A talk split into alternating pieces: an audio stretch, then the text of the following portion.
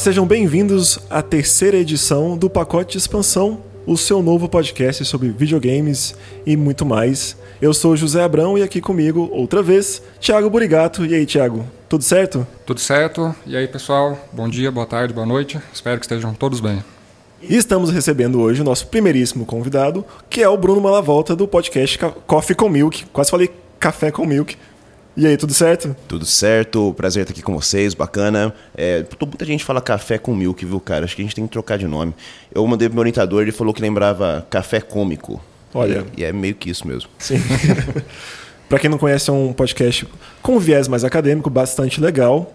Se você quer ampliar os seus conhecimentos sobre a vida, o universo e tudo mais, recomendamos fortemente. E para você que não conhece o Bruno, ele é pesquisador e professor de literatura, é graduado em letras, mestre e doutor em estudos literários pela Unesp lá de Araraquara, de onde ele também é. Temos um paulista entre nós. E também é poeta, não é? Bom, para começar, eu queria saber de vocês dois hoje, né? Vamos também botar o convidado na roda. O que é que vocês estão jogando, meus amigos? Bom, é, recentemente eu peguei My Memory of Us para jogar estúdio do, mais um estúdio polonês aí, a Juggler, Juggler Games, um jogo lançado em 2018, que ele trata aí da, da Segunda Guerra Mundial. Ele tem uma pegada mais narrativa, tem um visual bonitinho, aí como se fosse aqueles desenhos mais antigos, no estilo de Cuphead, uhum. mas com um visual mais atualizado, assim, uma, como se fosse um Cuphead HD, digamos assim. Ele conta a história de dois meninos, um menino e uma menina, que eles acabam se encontrando no contexto da Segunda Guerra Mundial. E o desenrolar da história deles naquele, naquele cenário de destruição, morte, desgraça, eles tentando sobreviver. Cada um deles tem suas habilidades específicas. Ele lembra, de certa forma, um point and click na pegada do, do gameplay dele. Às vezes você tem que usar um, um, um menino para tomar a dianteira da ação e levar a menina, por exemplo, para se esconder, porque ele tem essa facilidade de se esconder. Ele, ele antes dele encontrar a menina, ele sobrevivia roubando. Então ele usa um pouco dessas habilidades. Já a menina ela consegue correr, então tem certas coisas que ela consegue fazer que ele não consegue fazer. E, e aí, às vezes é ela que precisa liderar.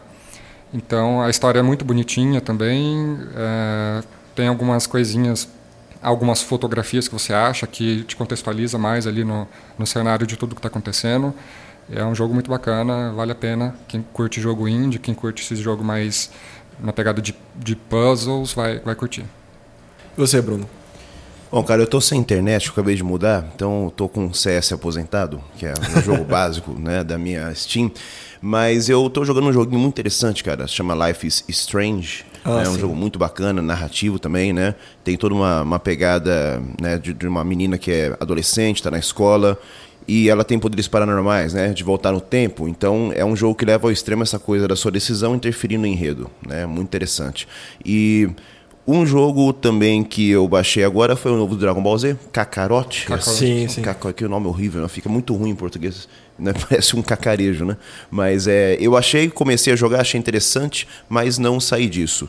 Eu estou de fato offline por uhum. enquanto. Bom, eu estou jogando um JRPG quase no finalzinho, muito bacana que eu não sabia da existência dele, foi um daqueles jogos que passaram para mim, tipo, fulano, você tem que jogar isso aqui, que é Ninokuni é, estou jogando a versão remasterizada do, para o PS4, ele originalmente foi lançado para o PS3. Ele segue uma fórmula muito tradicional e ele meio que vai além daquele grupo básico ao misturar elementos que a gente já viu em Persona, em Pokémon, que você tem minions, digamos assim, para fazer a maior parte da sua personalização e estratégia de combate. O que é mais legal no jogo, na verdade, é que ele é um jogo com uma pegada um pouco mais infantil. Toda a arte dele é feita pelo estúdio Ghibli, então ele tem uma, uma estética muito específica, muito bacana. E toda a música dele é gravada e orquestrada pela Orquestra Filarmônica de Tóquio. Então ele também tem uma trilha sonora riquíssima.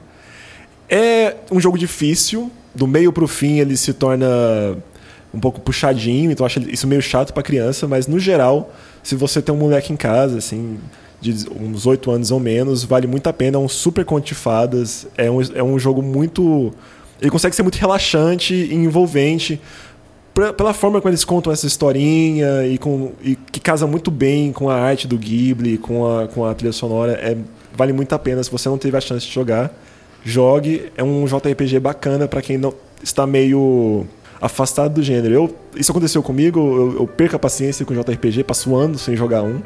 E Nino Kuni conseguiu me trazer de volta, assim. Foi bem legal passar por essa experiência.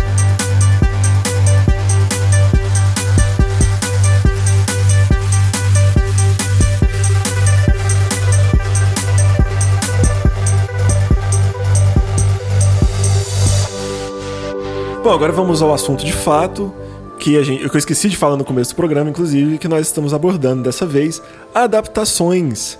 Não é qualquer adaptação, veja bem, querido ouvinte. Nós estamos falando de adaptações literárias que escolheram o videogame como mídia primária. O que eu quero dizer com isso? Um estúdio decidiu adaptar um livro para um videogame antes deste livro ser adaptado para qualquer outra mídia sem sair em cinema, sem sair no teatro, o que é um caminho que está se mostrando lucrativo, especialmente para estúdios do leste europeu, e que é uma tendência um tanto interessante, porque até muito recentemente se imaginava o cinema como mídia primária na hora de se falar de adaptação.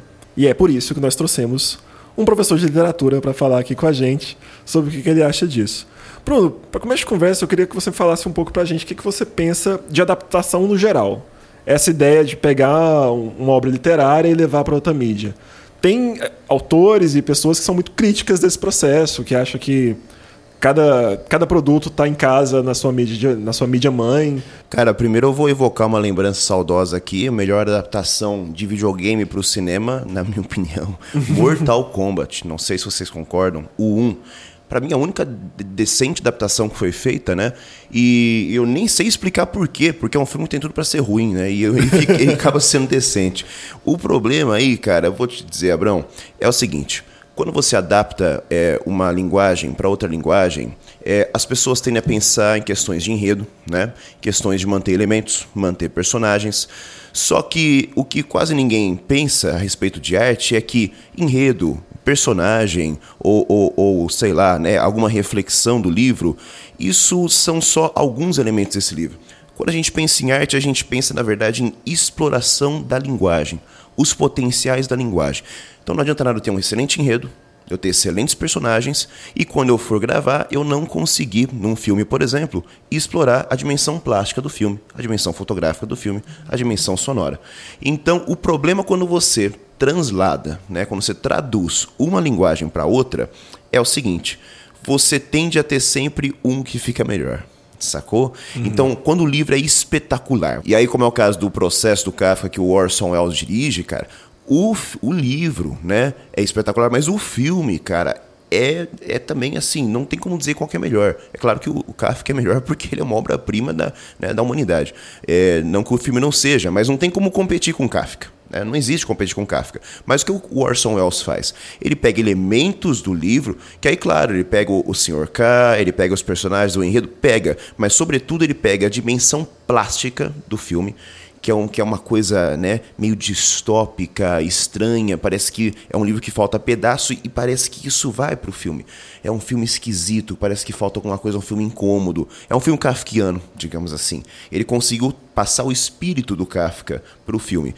E para o jogo, eu penso que é a mesma coisa. Né? Então, aí, cara, o lance de ser contra a adaptação, algumas pessoas, eu acho que não, a gente não tem que ser contra nada em arte. O negócio é, é muito difícil você adaptar e ficar a contento. Né? Não é simples. E, e, talvez essa seja a questão. E, em geral, você vai ter uma mídia que vai ser superior. Né? E não necessariamente a fonte original. E eu provocaria de volta. Eu acredito, talvez, que maus livros talvez deem bons jogos. Enquanto que talvez bons livros por conta da comparação imediata com, com a nova plataforma, talvez fiquem deixando a desejar na adaptação. Eu fico pensando que não, não deve existir uma mídia mais difícil para se adaptar um, um, livro do que um jogo, né? Porque não existe só a questão ali da, da, narrativa, de você contar a história, como seria num filme. Você precisa colocar o gameplay ali. Você Sim, precisa colocar um exato. gameplay que seja engajante para os jogadores, mas que também complemente a história que você está contando. É, deve ser um processo bastante complicado. Não é, não é à toa, não, existem poucas adaptações nesse sentido. E também não à toa existem poucas adaptações é, contrárias também, de jogos para filmes e de filmes para jogos. Sempre existe uma, uma polêmica aí nesse. Não é bem uma polêmica, né? é um consenso de que as adaptações nesse sentido não costumam ser muito boas. É um risco, né? Sim. É um risco enorme. Dando um contexto também para o nosso ouvinte, não é um fenômeno novo, mas que agora ganhou um pouquinho mais de força, porque agora nós temos a série Metro, que para quem não sabe é baseada na trilogia de livros do escritor russo Dmitry Glukovsky, que lá fora se chama Metro 2033, 34 e 35. Aqui saiu como Metro 2033, Metro Last Light e Metro Exodus. E The Witcher, que foi lançado, é baseado, na verdade, em uma série de livros do polonês Andrei Sapkowski, que gerou três jogos e agora tem uma série, agora ganhou uma série da Netflix. E que é muito interessante falar do impacto desses caras, porque nenhum desses livros tinha saído no Brasil antes dos jogos. Então, a publicação desses livros fora do leste europeu foi ocasionada pelo sucesso internacional dos jogos. Ou seja, ninguém, ninguém apostava nos livros antes do sucesso comercial desses jogos. É um, um caminho muito inesperado. É bom falar que no passado eu acho que tem só duas adaptações que vale a pena mencionar. A primeira é a Have No Mouth and I Must Scream, de 95, que saiu para DOS.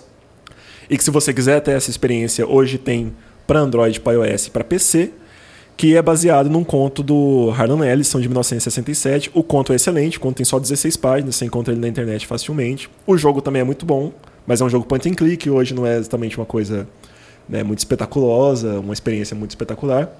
E vale mencionar que, embora a gente nenhum de nós tenha jogado aqui, mas antes dos filmes do Peter Jackson do Senhor dos Anéis, Senhor dos Anéis também ganhou X adaptações em várias plataformas desde o começo dos anos 80. Muitas delas nem saíram da Inglaterra, mas para você ver que é uma obra tão seminal que assim que as pessoas começaram a desenvolver jogos, elas já começaram a tentar levar o Senhor dos Anéis para a mídia dos jogos. Então é um, é um, é um adendo interessante de se mencionar essa, esse rolê dos, do Senhor dos Anéis. É, baseado no que vocês falaram, tem um ponto que eu queria levantar já, que vem da Miek Ball, que é uma narratologista muito famosa, que ela fala que o texto narrativo, quando muda de mídia, ele muda em parte, mas não muda. Eu acho que ela usa o termo história no, no livro dela, mas aqui a gente pode falar mais como uma questão de essência. Ela fala: o, todo produto narrativo possui um, um, um cerne que, ao mudar de mídia, ele tem que manter. Então ele fala, falando sobre adaptações de livros para cinema, ela fala: bom, filme é uma mídia dispositiva, então o filme tem que ter takes, tem que ter cortes, ângulos, cores, coisas que o livro não vai ter, fisicamente falando. O livro não tem cores, não tem ângulos, não tem cortes. Então eu imagino que quando a gente fala de jogos, a gente está falando da, do mesmo tipo de contingência. No caso do jogo, vai entrar essa questão de o jogador precisa interagir e o gameplay é a alma do negócio. Esse gameplay tem que carregar a narrativa. Que talvez seja o grande problema de por que adaptar jogos para o cinema não dá tão certo. Porque não, não há essa compreensão de que talvez o sistema do jogo seja o que carrega a narrativa. É, eu acho que aí a gente pode pensar, Bruno, no seguinte: é, quando a gente pensa em cinema, a gente tende a pensar a priori narrativa, né? Mas eu conversando com um cineasta aqui, goiano, né, amigo meu, que é o Rafael Simões, que assina Rafael Simon, também músico, né? Tem bastante coisa bacana dele no YouTube. Ele, ele, ele me falou que a área da poesia está mais próxima do cinema do que a área da narrativa, que a área da poesia é minha área, né? Sou especificamente da área da poesia. É, os meus estudos, né? E meu livro são de poemas. Por quê? Por conta da linguagem analógica ou metafórica. O que é uma metáfora? Né? Uma metáfora é quando você pega dois objetos, de natureza distinta e você aproxima, causando um deslizamento de sentido. Tem que ser de natureza distinta, porque se eu digo assim, a menina é um mamífero, isso não é uma metáfora, é uma definição, mas se eu digo a menina é um helicóptero, aí eu causo um deslizamento de sentido bastante interessante. Né? Então, o cinema trabalha com a linguagem metafórica quando ele faz a justa posição de imagens certo? Então pega Salvador Dali, famoso filme surrealista, né, Ancien Andalu, né, se não me engano o nome, a hora que ele mostra a axila da mulher e troca para um, um ouriço no mar. Isso é uma imagem sensacional, né? Objetos de natureza distinta. E isso, eu imagino, no jogo é difícil fazer. Por conta da, da, da estrutura, da gameplay, por conta da engine, né, cara? Então você tem que controlar o bicho. Então você tem que controlar o boneco. E isso talvez seja um empecilho. Então, quer dizer, a, analogia, que é essa, essa capacidade de concatenar pensamentos através da aproximação de imagens, que é a linguagem do cinema, que é a linguagem da literatura, não sei até que ponto ela é a priori a linguagem do jogo, mas pode ser, cara. Aí que tá, pode ser. A questão é se o produtor está disposto a explorar isso de uma forma artística, né? Uhum. E acho que talvez para mim esse é o, o, X da questão. Eu acho muito complicado uh, você conseguir adaptar um, um arco de personagem. Eu não vejo muitos jogos explorando essa questão do, do, crescimento do personagem, do aprendizado dele, É, os únicos exemplos que me vêm à cabeça no momento, por exemplo, são God of War e The Last of Us, que existe ali uma história, uma, né, um trauma, uma superação. Então eu, eu, fico com essa, essa questão que eu já que eu tinha levantado antes, né, dessa dificuldade de transferir. Será que é por conta do gameplay? Será que existe alguma resistência do, dos produtores de é, trazer essa questão mais narrativa para os jogos, de aprofundar uh, o desenvolvimento dos, dos, personagens? Né? Será que eles acham que os jogadores não vão curtir ter essa experiência, eles não vão se interessar? Tem um ponto muito interessante aí que eu, eu, eu vejo e que eu, eu, vou mencionar dois autores aqui que eu nem cheguei a botar nas minhas anotações, mas que eu vejo que eu vou acabar trazendo eles com frequência. Uma é a Brandon Laurel, que ela escreveu um texto em 93 falando que, chamado O Computador como Teatro. Não tem tradução no, no Brasil. E ela se refere em todo o texto dela, todo o texto dela é falando sobre como ela percebe jogadores como novos atores. Só que com a diferenciação. Ela fala o jogador de um jogo digital, ele é ao mesmo tempo plateia e ator. Ele tá na plateia, ele assiste e ele está em cima do palco ao mesmo tempo. Eu gostei muito de você trazer essa é, o exemplo de God of War e de The Last of Us, porque parece que são jogos que chamaram tanta atenção porque eles têm esse foco narrativo e a forma que eles conseguiram fazer o foco narrativo dar certo é casando ela com o sistema. Se, eh, se você não tem um sistema que carrega a história, e eu acho que esse é o grande equívoco de muita gente que tenta fazer experiências cinematográficas nos jogos, a gente passou muito por isso em jogos da Capcom, por exemplo. Resident Evil, os mais recentes, tentam ser muito espetaculosos e você acaba não se envolvendo com gameplay muito. Metal Gear tinha um problema desse que tem né, cutscenes de uma hora, de 40 minutos no meio do jogo. São questões que afastam o jogador, eu acho, dessa questão de narrativa. Então, eu acho que nos exemplos atuais aqui de adaptação, talvez o que fez Metro dar certo e The Witcher dar certo foi o, a forma como esses estúdios encontraram de inserir a história que eles queriam contar no jogo e não o contrário. Sabe? Não é botar o jogo na história, é a história no jogo.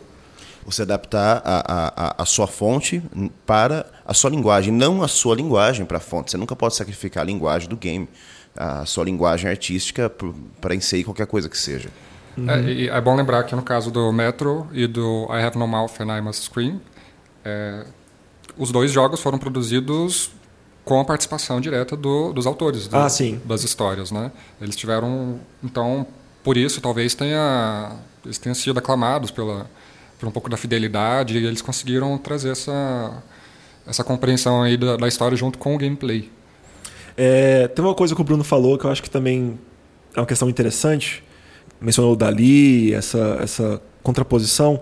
E isso me lembrou até de, uma, de um trecho que eu trouxe aqui, do um texto que eu gosto muito do Barthes, que é O Prazer do Texto Lá no final, lá pelas conclusões, ele escreve que o prazer da leitura vem, evidentemente, da ruptura. E que eu acho uma, uma, uma definição muito boa, que é o prazer do texto não está na, na leitura em, propriamente dita ou na estética do material. O prazer do texto está no que ele chama de, abre aspas, códigos antipáticos.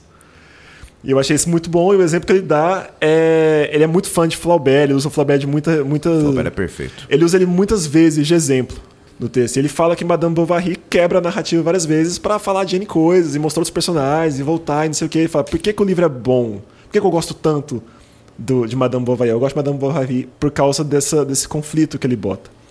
Então, como é que a gente pode pensar isso em jogos, nessas adaptações, adaptações especificamente? O que, que seria que The Witcher e, e Metro fez nesse sentido de botar, em, de, se, de botar em oposição ao texto original que pode ter contribuído para construir o sucesso desse jogo, nessa, desse jogo e dessa história nessa mídia, no caso? É, bom, a respeito do The Witcher, o que eu percebo é que eles não fizeram adaptações diretas dos livros, né? Ah, Foram sim. continuações. Eu acho que esse é, é de fato o melhor caminho, porque você acaba que não decepciona ou tem menos chances de decepcionar os fãs, né? De tentar fazer uma adaptação direta. Então, como uma continuação, eles foram bem exitosos, trouxeram alguns personagens que o pessoal tinha visto como adolescentes, já como adultos. E no caso do Metro também eles foram nessa linha. Parece que o primeiro jogo foi uma adaptação do primeiro livro, depois eles seguiram caminhos distintos. E isso pode ter sido aí parte do, do motivo do sucesso, né?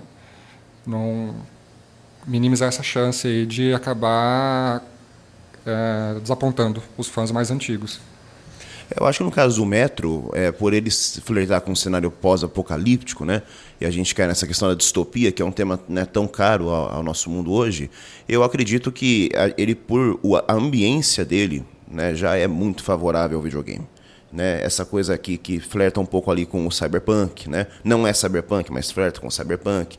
Então, eu acho que aí, no caso, você tem já uma, uma um tipo de narrativa específico que é muito facilmente transladada, né?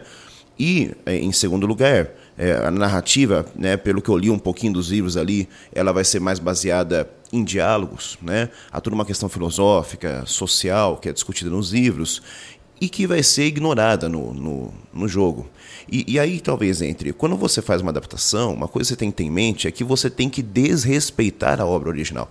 Se você se ater muito aos elementos, tentar trazer muitos elementos, o negócio vai ser um fracasso. Se você pega a franquia do 007 jogo, não tem nada a ver com o Ian Fleming, né, dos livros do 007, e talvez nem tanto com os filmes do 007. Outro, outra adaptação um pouco mais antiguinha, cara, mais interessante, é o Dante's Inferno, né? Que né, pega lá a Divina Comédia, que é a maior obra já escrita, né, na minha opinião, minha modesta opinião. E, cara, que interessante, né? O, Dante é extremamente pacífico, cara. Ele tá lá no inferno, na verdade, para encontrar o caminho para redenção. E basicamente o que você faz no jogo é dar porrada em todo mundo que tá lá no inferno. Então, cara, sensacional a adaptação, né? Agora, a ambiência é, é incrível, né? Por exemplo, o inferno de Dante é gelado. Né? Isso é uma das coisas que é ignorada no jogo. Então, massa, cara. Então você realmente tem que trazer o que, o que você vai trazer. E aí eu, eu, eu puxaria o seguinte gancho, ó. Eu penso, eu não consigo pensar jogos como Resident Evil, jogos como Zelda, é, é, jogos como Assassin's Creed Odyssey, agora, né? Como jogos que não sejam literários. Porque eles são completamente literários. A questão é, eles puxam. Você não tem que puxar um livro só, acho que essa é a questão. Você pode puxar um arcabouço estilístico. O Resident Evil, ele vai chupar lá no Bram Stoker, cara, vai chupar lá no Drácula, ele vai chupar nessa figura do vampiro, que, que, é, que é o predador humano, né? O ser humano, na ausência de um predador, ele necessita de um predador. E quem faz esse caminho é o romantismo no século XIX, né? O romantismo é, é a estética que, que, que, que primeiro compreende que o, o, mundo burguês é um fracasso né? e, e, e, é uma estética que deseja destruir esse mundo né? é uma estética de destruição e, e parece que o, é, o, o, Resident Evil ele capta muito bem essa essência, né? Ele entendeu muito bem a essência dessa literatura e eu acho bacana isso. Pelo menos nos Resident Evil, nos Resident Evil clássicos. Ah, sim, né? claro. Estou pensando na franquia, uhum. no, numa, na, no espírito da franquia, sim. né? No que ela é em essência. Muito bom esse ponto que você levantou, porque me parece então, partindo dessa ideia de que o sucesso dessas adaptações aqui, né, The Witcher, Metro e tudo mais, não, o timing não é, o timing é certeiro o timing não é, não é por acaso. Parece que elas são bem sucedidas porque o amadurecimento narrativo veio junto com, a, com o amadurecimento estético. Ou senão, o contrário, o amadurecimento estético da mídia traz com ela o eh, um amadurecimento narrativo. Cara, por exemplo, se você ficar pensando demais na narrativa e no gráfico, o seu jogo vai ser um fracasso, por exemplo, porque você não explorou a, a linguagem da engine, a linguagem do jogo. É, se a gente pensa em outro jogo, né, Zelda, por exemplo, né, que eu acho que é uma franquia absolutamente genial da Nintendo, eu, a gente poderia pensar num tipo de literatura criada pelo videogame. Por que não? Né? Eu acho que Zelda né, é, um, é um tipo de imaginário criado pela Nintendo e que criou órfãos até hoje, cara. Eu sou órfão, não vejo a hora de comprar um Nintendo Switch, porque parece que tudo que eu jogo não é bem aquilo que eu queria jogar. Você entendeu? Eu sou órfão total da Nintendo. Então, quer dizer, a, a pro... aí a gente cai numa questão interessante. Tem o Gilbert Durand, né, que escreveu a Imaginação Simbólica, e ele faz uma contraposição muito clara no livro em dois tipos de pensamento. Pensamento imaginário, que é o pensamento analógico, que é esse da metáfora, você junta imagens, através da junção de imagens você cria novos mundos internos externos, e a outra que é a imaginação, é que é o pensamento lógico, que ele é meio binário, que é o racionalismo cartesiano, tac, tac, tac, é isso e aquilo. E aí eu jogaria, não sei o que vocês pensam disso, mas os jogos de hoje, eu imagino que eles abrem muito pouco espaço para exploração realmente livre do jogador. E me parece que tudo fica muito binário, né? Você altera a narrativa, mas você altera dentro de um certo algoritmo do que ela pode variar. Enquanto vamos jogar, né, um, um jogo bobo, né? Vou pensar, quem jogou Toy Jam Early? Qual? Quando eram Toy Jam e Early, do Mega Drive, quando eram pequenos. Ah, não. Aqueles dois é, ETzinhos que exploravam. Enfim, qual, é um jogo, né? De, de, sei lá, de adventure. Mas, cara, a, a liberdade que eu sentia quando criança naquele jogo de realmente poder fazer o que quisesse, ir para cá e para lá. Eu acho que essa exploração absolutamente livre, em que você não sente ter a mão de um narrador, né, que tem a mão ali de um cara que, que, que, que é um, como se fosse a voz da história, eu acho muito bacana. E, e talvez, não sei, se surgiu já um jogo que coloca tudo isso junto, de fato, e, e você se sinta né, no, em, em um mundo em que você é senhor. Não sei se isso já aconteceu, não sei o que vocês acham. Breath of the Wild, talvez? Nesse sentido que você está falando? Não, não sei. Não joguei. Não joguei, não posso comentar. Eu diria que tem até. Hoje em dia até temos um tanto ok de jogos assim, mas essa questão é exatamente de liberdade do jogador e narrativa, tipo, como não perder nenhum de nem outro. na história. É, é, de manter as duas coisas ao mesmo tempo, de não ter que sacrificar nenhum nem outro, é uma questão que hoje ela é super presente, não só na academia, mas entre os próprios estúdios mesmo. É, no caso dos dois exemplos que a gente deu, que é o God of War e o The Last of Us mais, mais atrás, né? Eles são exemplos que os caras falam abertamente de que realmente para esse caso, para concretizar aquela visão, eles tinham que tomar controle. É, era uma, a, o controle ia ter que ser importante para você, para eles conseguirem fazer exatamente o que eles queriam. Eu, eu, eu, acho que até é artístico isso no, no, ponto de vista de que há uma visão a ser atingida, muito além de um sucesso comercial, tem uma visão, que é uma coisa que se fala pouco ainda ao se falar de desenvolvimento de jogos. Quem eu acho que tá chegando, que consegue concretizar isso melhor hoje é o pessoal que está fazendo retomada de RPGs clássicos, como por exemplo The Outer Worlds tem isso. The Outer Worlds demorou para sair porque a Obsidian ficou desenvolvendo um sistema de que o, o jogo conseguiria se adaptar caso qualquer personagem morresse. Então deu um, eles, tiveram, eles deram esse trabalho extra de o que acontece se qualquer pessoa morrer, inclusive os principais vilões. Se eles morrerem antes, o que acontece? Eles deram um jeito de fazer o sistema comportar isso. Eu vou trazer a Laura de volta, porque olha que engraçado. Lá em 93 ela fala sobre isso. Que ela tem um capítulo no, nesse livro, do Computador como Teatro, em que ela comenta sobre contingências. Ela fala que muita gente que está escrevendo, inclusive na época dela, ao falar sobre jogos, escreve sobre contingências como uma coisa ruim. Você está tirando a liberdade do jogador, você está amarrando a narrativa, você está amarrando a ação, que isso é contra-intuitivo para a mídia dos videogames. Mas ela levanta o argumento de que, em qualquer forma narrativa, as contingências ditam o acontecimento e a ação. Saca só. Seria mais ou menos assim. Em, um termo, em, em termos narrativos básicos, seria: se o João e o pé, se o, o João e o pé de feijão não vende a, a, a vaquinha para pegar o feijão mágico, a história não acontece. Isso em termos de estrutura básica. Ela passando isso para o jogo é o seguinte: para além da premissa inicial, se você não impõe contingências, a ação do jogador não vai não vai para lugar nenhum. Como fazer pensar isso em termos de sistema? Tem muitos jogos recentes que você não tem, o seu personagem não tem como pular, o avatar não tem como pular. Parece uma decisão boba de design, mas ao longo daquele jogo inteiro o jogador tem que ter em mente que todo sistema que ele interagir e todo ambiente, quer dizer, que ele interagir, ele não tem como pular. Parece uma bobeira de contingência, mas que vai ditar diversas ações do jogador naquele ambiente de jogo. Em JRPGs, por exemplo, que geralmente você só pode interagir com certos objetos, objetos que estão destacados, coisas assim. A forma como você entra em qualquer ambiente no jogo vai ser informado pelo que, que você pode mexer e o que você não pode. O mesmo vale no contrário. Se você pega um jogo que é muito aberto, como o próprio The Outer Worlds ou GTA e etc., Resident, Resident Evil não, Red Dead Redemption, as contingências estão lá, mas de outra forma, que informam a narrativa. Em Red Dead Redemption você pode ser um fora da lei, matar quem você quiser. Mas, ao matar quem você quiser, o xerife vai atrás de você.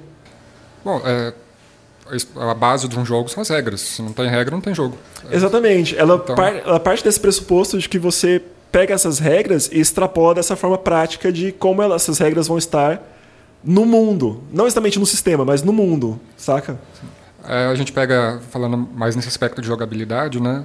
É, um exemplo recente, o jogo brasileiro Dandara, sim, da sim. Long Hat. É um Metroidvania, que é um jogo, um estilo de jogo que se baseia na exploração, que você anda para frente, anda para trás, busca alguma coisa, fica mais forte em um certo aspecto para você voltar, abrir uma porta que você não conseguia antes. Mas no Dandara, a personagem a protagonista não anda.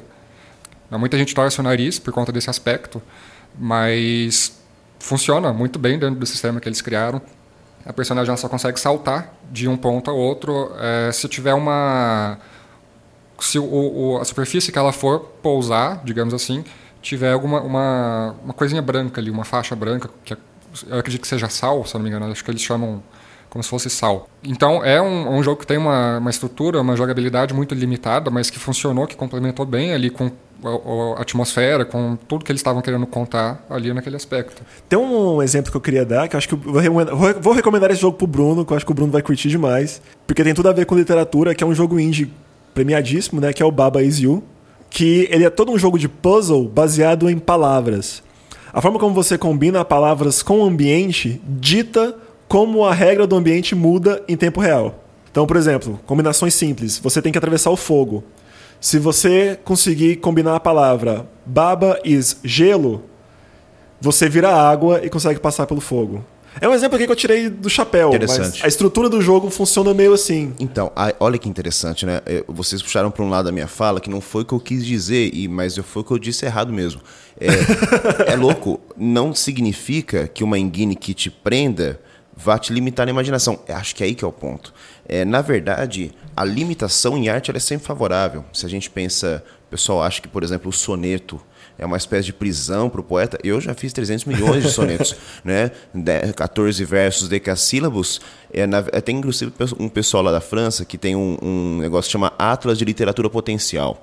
Eles dizem o seguinte: é, as pessoas entendem que uma forma fixa limita a sua possibilidade. Não, pelo contrário, expande. Porque uma, uma forma fixa tem uma quantidade infinita de variáveis que podem ocorrer lá dentro. Acho que a questão talvez seja em Guine criar uma certa quantidade de variáveis que te, te favoreça criar mundos imaginários, né? Eu estou pensando aqui, estou pensando num jogo que eu joguei agora, cara, super simples, chama é, The Dark Side Detective. É um jogo indie, cara, cara, cheio de referências literárias ao Poe, ao pessoal do gótico. Jogo sensacional. E aí eu fiquei pensando quando eu joguei ele no seguinte: tem uma coisa muito, muito forte em literatura e muito, muito forte no romantismo, que é né, a pegada direta dos games, que os games quase não usam, cara, que é a ironia. E eu fico me perguntando por quê. Porque talvez o fracasso de alguns enredos seja uma tentativa de verossimilhança, uma tentativa de convencimento que fracassa pelo excesso de realismo. Sim, Enquanto sim. a ironia, ela possibilita a gente rir daquilo que é ridículo e isso fortalecer a, a linguagem artística. Né? Dark Side Detective é extremamente irônico. Extremamente irônico, né? E eu sinto falta disso. Né? E, e, e aí talvez entre. É, talvez seja uma, uma questão de, de, apuração muito sofisticada da linguagem que, que seja cortada por conta do público. Eu não entendo direito por quê, mas não tem, né? Acho que um jogo que deve ter essa pegada que você está falando, eu não joguei ainda, mas ouvi muitos elogios. Pode ser Disco Elysium. Sim.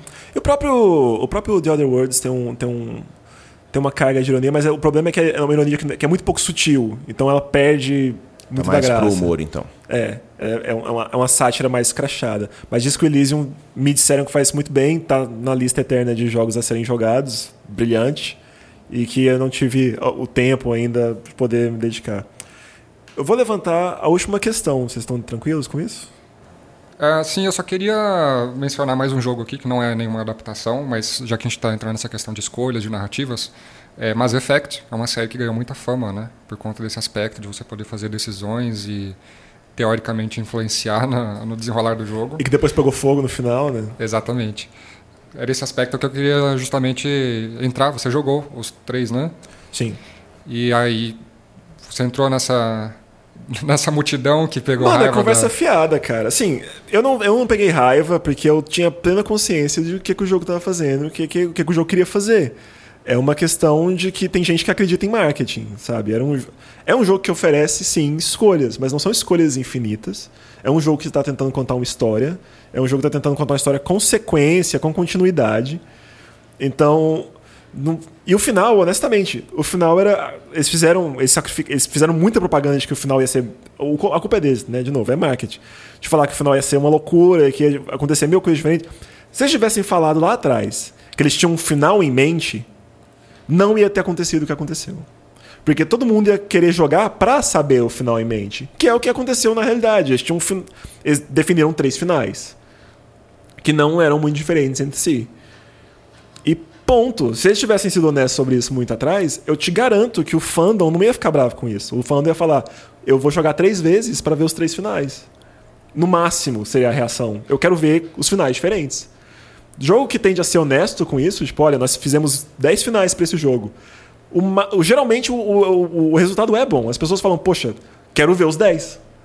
Quando você fala, a gente prometeu um zilhão de finais e oferece um ou dois, no caso, caso foram três, e um dos três é muito satisfatório, porque eles prometeram um universo, eu acho que a reação foi muito. Pre... Era previsível que ia explodir na cara deles. Mas a questão principal ainda acho que é porque as escolhas que você faz ao longo de todos os jogos acabam que não influenciam em nada. Sim, né? sim. Não tem. Pois é, eu acho que mentiram sobre isso. Então não, não, a questão é, é uma, esse ponto é uma questão de honestidade. Se você falar, olha, as suas escolhas vão influenciar, sei lá, com quem que você vai namorar no final do jogo, é uma coisa. Agora, que vai acontecer com o universo é outra muito diferente. Né? É, eu queria trazer outro ponto. Especialmente porque no 2 no dois funciona. No 2 funciona. No 2, se você não cumpre uma série de side quests, o final muda completamente. Foi, uma, foi um, um, um, erro de cálculo do Mass Effect 3, que não tem, completamente desproporcional. Acho que a gente já está com o tempo aí no limite, né? mas eu queria trazer uma, mais uma outra discussãozinha aqui, que é a respeito de um autor específico, que é o Lovecraft. Ah, sim. Que ele tem muitas. Ele serviu de inspiração para muitos jogos, mas existem poucas adaptações diretas. E eu fico, estava pensando justamente na dificuldade de fazer uma adaptação das histórias dele, porque muito se baseia naquilo que, que é, como ele mesmo fala, né, aquilo que não consegue ser concebido pela mente humana. Uhum, o inominável, né? E, e, acho que vai sair uma agora, não vai não? Saiu dois Saiu. agora. Saiu The Sinking City e o novo Call of Cthulhu Massa. baseado na sétima edição. E os Isso. dois são péssimos. É, e eu, eu, fico pensando, né, como é que você transfere essa, esse conceito que, que o Lovecraft tentou passar nos contos dele para o videogame, que você não tem, não tem muito como esconder. Como é que você vai fazer isso? É, eu vi que alguns jogos, é, como eu falei, assim, serviram de usaram o Lovecraft como inspiração, colocaram algumas, alguns conceitos, tipo medidor de sanidade, né, que a gente vê tipo em Eternal Darkness. Sim mas existem poucas adaptações diretas e fico pensando que é justamente por isso, porque é impossível você transferir o feeling do Sim. original, né? É, Lovecraft é um autor complicado que eu acho que a gente nunca vai ter uma adaptação boa, direta. É pro cinema, inclusive. É. São muito poucas que tem para filme. Vai sair um agora com o Nicolas Cage, que eu não espero nada dela, mas eu quero muito ver. A Cor Caiu do Céu vai, vai Olha virar só, filme. essa é difícil, hein? Demais. E aí, bom, a visão que eu tenho disso tem a ver com a coisa que a gente falou no comecinho do programa, que eu acho que quando é muito complicado adaptar um cara diretamente, faz muito mais sentido você trazer o universo, o dele. Universo, é. Você adaptar, fazer escolhas estéticas.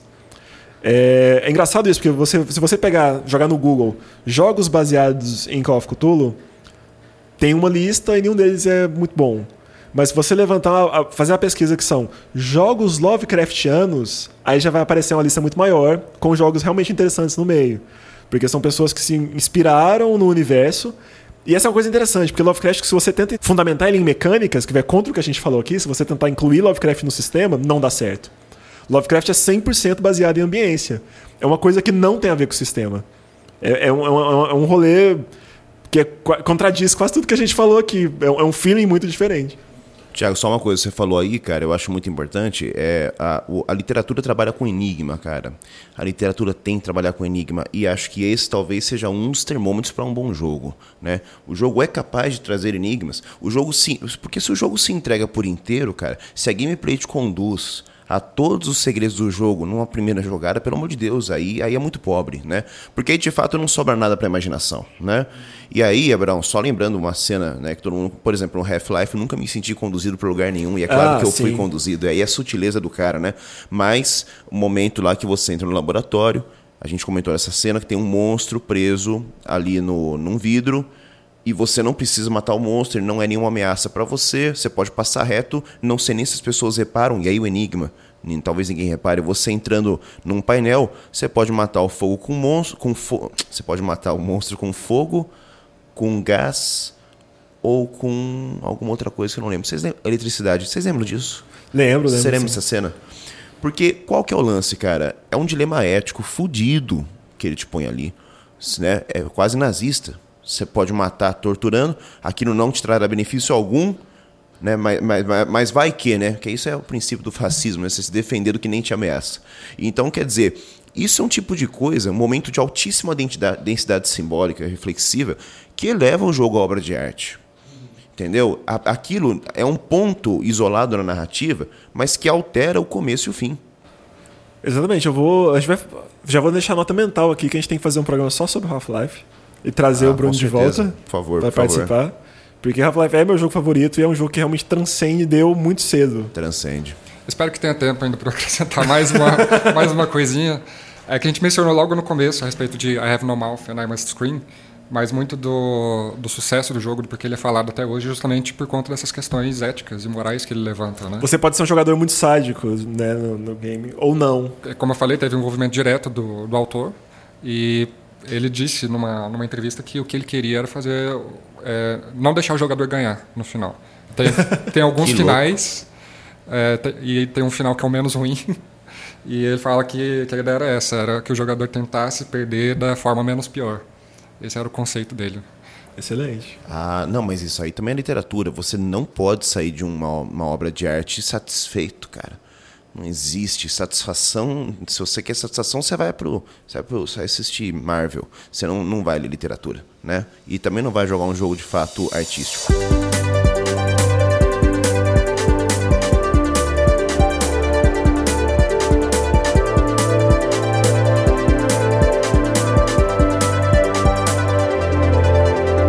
Bom, acho que vou levantar a última bola, que tem tudo a ver com.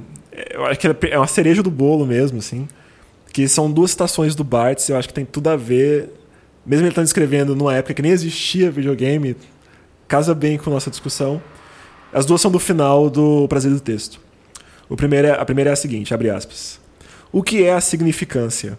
É o sentido na medida em que é produzido sensualmente. Fecha aspas. E a segunda é: o prazer do texto é isso, o valor passado ao grau suntuoso do significante. Fecha aspas. Ele está falando basicamente desse que o prazer do texto vem desse nosso poder de ação que eleva o que a gente está lidando ao, ao, grau de significante. Como isso se dá no videogame? Eu acho que a, a, o ponto de partida óbvio seria a interatividade, a questão de gameplay relacionada ao sistema. Mas, sem dúvida alguma, entram outros fatores estéticos aí, como o exemplo excelente que o Bruno trouxe do, do Half-Life. É, é para começar, puxando o significante, né, você ter um semilinguista, né, eu fiz linguística muito tempo atrás, o Saussure, quando cria linguística, separa o signo, que seria a palavra, entre aspas, em significado e significante. Significado é o que significa, lápis significa esse objeto que você usa para escrever.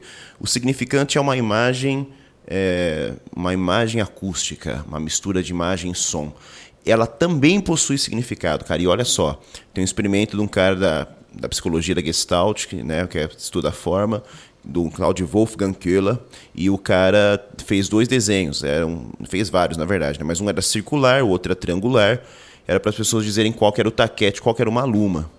E aí as pessoas dizem que o, que o redondo é uma luma e o pontiagudo é o taquete.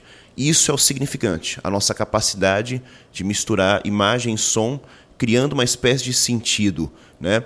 Qual que é o, o erro da obra de arte? Qualquer tipo ela, qualquer linguagem aquela que tenta impor o significado em cima do significante. Não adianta eu tentar te convencer da narrativa se você não sentir a narrativa. É isso que vai chamar de ambiência, entendeu?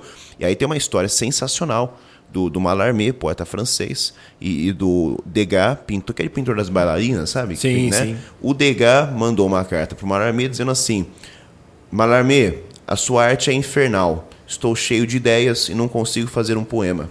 A resposta do Mallarmé é simplesmente: Mas absolutamente, meu caro Degas, não é com ideias, mas com palavras que se faz um poema. Né? Você constrói a arte pela linguagem artística. Né? E aí a questão da, do significante, quer dizer, imagem som, isso é a alma do videogame. Né? Então é preciso você criar um canal direto né, entre essa percepção né, simbólica, e não é maquinal, é simbólica do sujeito, e essa linguagem artística. Né? Eu queria que esse seja o, o grande caminho né, para qualquer tipo de linguagem conseguir se consagrar como arte. Ou seja, não ser entretenimento. Né? Chegar ao status de obra de arte. Acho que esse é o pulo do gato.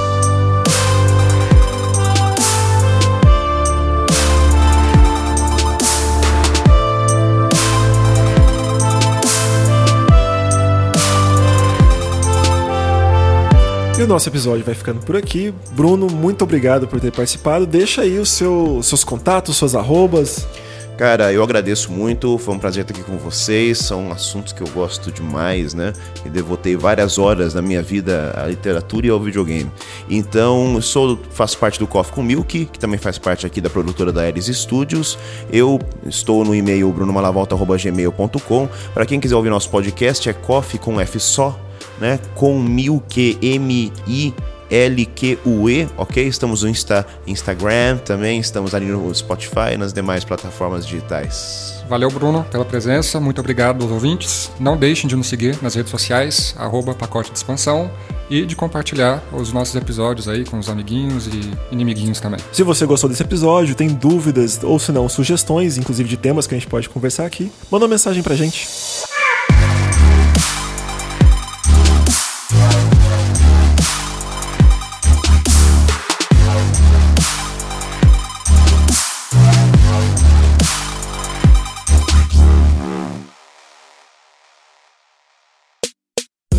Podcast é produzido e editado pela Elis Studios.